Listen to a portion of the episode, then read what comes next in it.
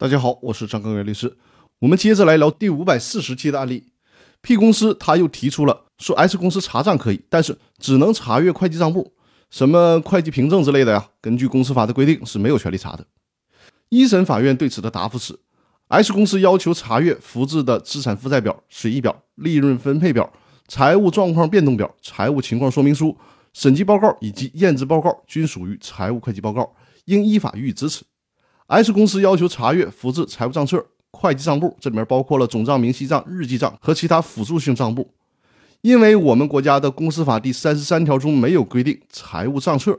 会计法当中也没有规定财务账册这个概念，S 公司也没有举证证明 P 公司有除会计账簿之外的财务账册，所以说一审法院对于该项诉讼请求不予支持。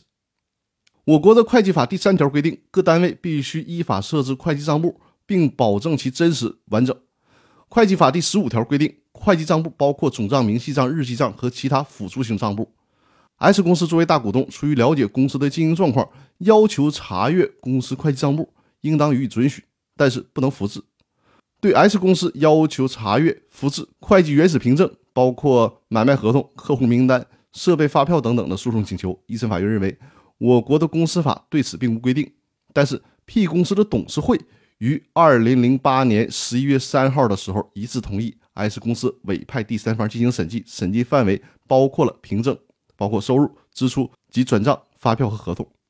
董事会是 P 公司的最高权力机构。大家注意啊，因为这个案件当中的公司是中外合资经营企业，而中外合资经营企业当中没有股东会这个机构，只有董事会，所以说董事会在中外合资经营企业里面是最高权力机构，这是和公司的最大区别。我们接着说，所以说董事会的决议，P 公司应该执行；S 公司有权委派第三方审计这些凭证；S 公司应当有查阅的权利。所以说，针对2004年到2008年十月前的原始凭证，包括收入、支出及转账发票和合同，S 公司有权查阅。对于 S 公司要求查阅客户名单的诉讼请求，一审法院不予支持，因为这个就确实超越了公司法规定的股东知情权的范围了。最后，一审法院支持了 S 公司的大部分的诉讼请求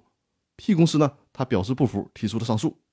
围绕着之前提到的几个核心问题，二审法院的观点是，P 公司认为 S 公司行使股东知情权必须经过公司另一个股东以及董事会同意的诉讼理由，明显与法律相违背，不能成立。另外，P 公司二零零八年十月三日的董事会决议明确同意 S 公司查阅会计原始凭证。所以说，P 公司主张 S 公司无权查阅会计原始凭证的上述理由缺乏事实依据，最终二审法院维持了一审的判决。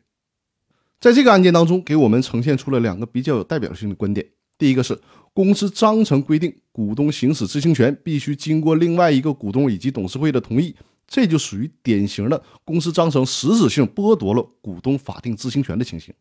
最高法院在《公司法司法解释四》第九条里明确规定了。这种剥夺应该属于无效的。第二点，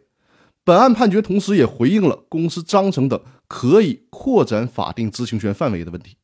公司法第三十三条虽然没有规定股东享有查阅公司会计凭证的权利，但是因为法定知情权定位于股东必须享有的最低程度的知情权范围，根据公司自治的原则，公司章程、公司决议等等。在法定知情权之外，可以赋予股东更大范围的知情权。